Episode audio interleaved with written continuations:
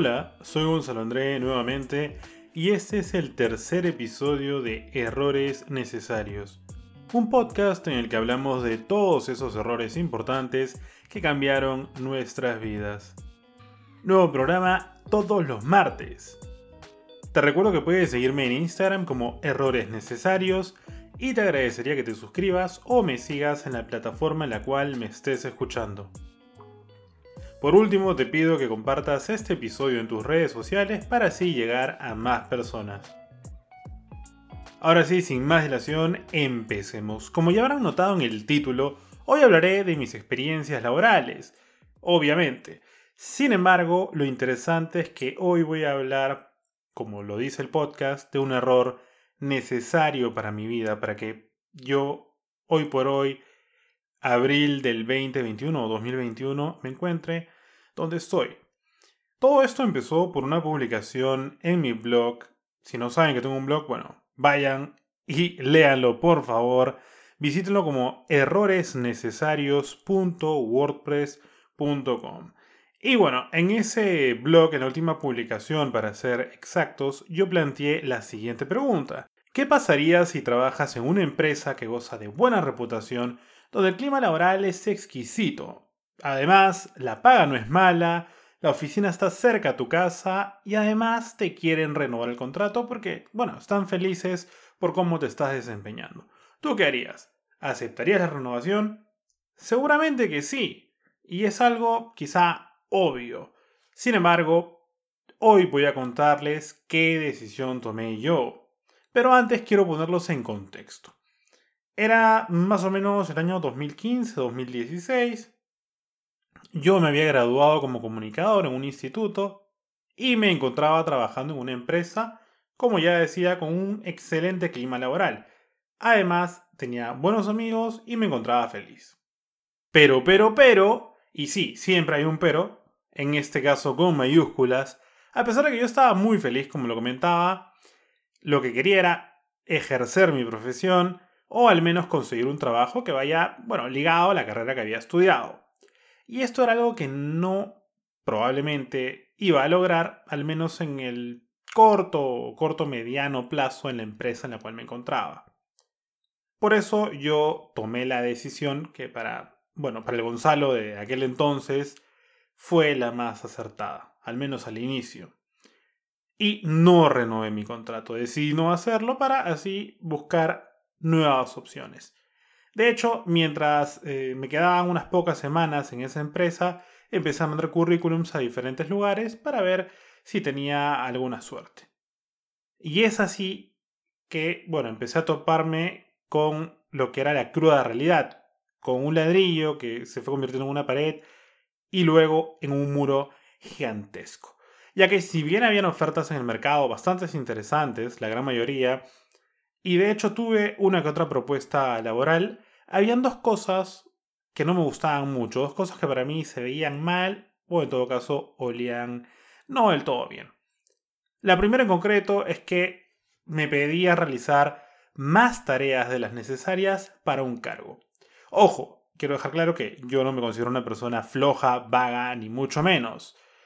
Pero a ver, por ejemplo, ¿no? para un puesto o un cargo de Community Manager o CM, que va bueno, como anillo al dedo para un comunicador, en pocas palabras, para que no sepa, un Community Manager o un CM es el responsable de gestionar y desarrollar una comunidad digital para una marca y posteriormente interactuar con todas las personas que conforman esta comunidad, es decir, los clientes o los potenciales clientes de una marca. Yo pensaba que para este puesto, con ser egresado de comunicaciones y bueno, tener conocimiento en redes sociales, básicamente, si bien no tenía el puesto asegurado, sí tenía al menos el acceso a una entrevista y competir con personas que tuvieron un perfil similar al mío. Pero, oh sorpresa, no, no bastaba con ser egresado de comunicaciones y tal, bueno, incluso seguramente tener algo de expertise en el campo, sino que adicionalmente te pedían tener conocimiento avanzado en programas de diseño gráfico, saber manejar equipo fotográfico, realizar videos, encargarte de la postproducción de estos videos y por supuesto saber inglés a nivel avanzado y en otras ocasiones algún otro idioma como portugués o francés al menos a nivel intermedio. O sea que pretendían básicamente contratar a un solo profesional para gastar, claro está, un solo sueldo, todo en pos del ahorro, cuando claramente en un mundo, llamémosle normal, o como debería ser, no deberían contratar a un profesional, sino al menos a tres, cada uno con habilidades diferentes que se complementen entre sí. Esa era una de las cosas que no me gustaba. Y la otra, o el otro apartado que me llamó la atención, fue que, bueno, además de pedirme estas habilidades extras, me ofrecían un sueldo inferior al que yo ya percibía. Dicho esto, bueno, pasaron estas semanas que me quedaban en el, en el trabajo que estaba a punto de dejar. ¿Y qué pasó? Finalmente me quedé desempleado.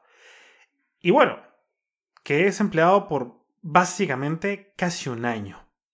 Tiempo en el que estuve, entre otras cosas, deprimido, ansioso, bastante estresado. Me sentía molesto conmigo mismo por lo quizá idiota que fui al haber tomado una decisión tan apresurada o no haber medido las consecuencias de, la decisión que tomé. Estaba decepcionado conmigo mismo, con la vida, con las faltas de oportunidades, y en fin, con, con muchas cosas. Pero, durante ese tiempo, a ver, tomé ciertas decisiones un poquito más acertadas que la de no renovar mi contrato. Por ejemplo, empecé a llevar algunos cursos cortos en diferentes institutos o escuelas aquí en Lima. Y también se abrió la oportunidad de hacer uno que otro pequeño trabajito como freelance, todo en el ámbito de las comunicaciones, junto al que hoy en día es mi mejor amigo. Saludos para ti, mi hermano.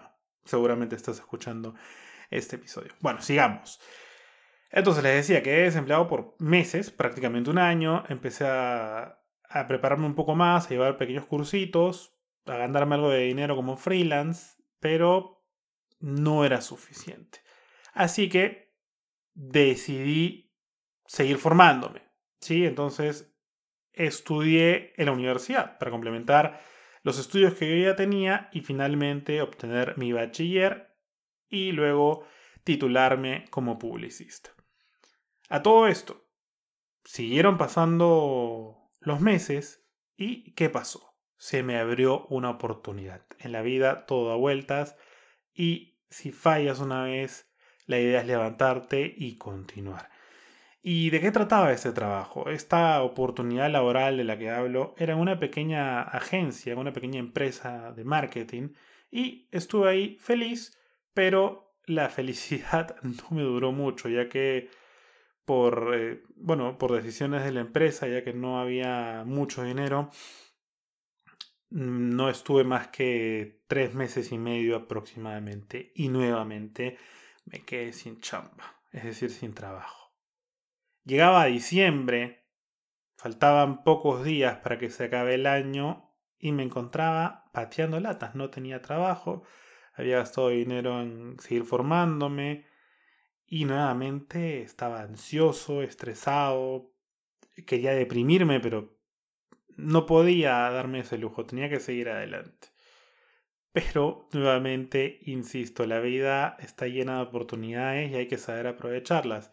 Y es así que inició este nuevo año. Yo obviamente seguía sin trabajo, pero esto cambiaría en menos de una semana. Ya que nuevamente, gracias a Dios y gracias al universo, conseguí trabajo. Esta vez en una agencia un poco más grande, bueno, grande en verdad, de comunicaciones. En esta empresa yo trabajé como asistente de producción. ¿sí? Básicamente le facilitaba la vida al conductor de tres programas radiales. Por ejemplo, preparaba la pauta, cuadraba algunas entrevistas, revisaba las noticias, todo lo que ocurría, por supuesto, y dejaba todo a la mano del conductor, de un periodista bastante amable, dicho sea de paso, para que él tuviera todo listo para realizar los programas. Pero eso no era todo, ya que además de trabajar como asistente de producción en el ámbito radial, a la par tomé la decisión de estudiar un diplomado en una universidad. Y luego, una vez que terminé este diplomado, estudié otro más. Ahora, en este trabajo prácticamente no gané ni un sol, al menos al principio, ni un duro.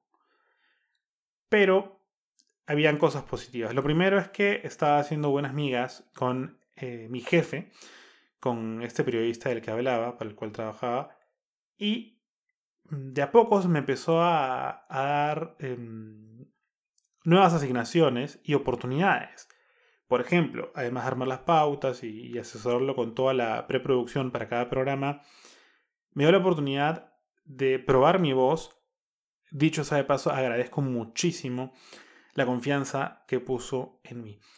Ya que me dio la oportunidad, por ejemplo, de dar el horóscopo del día.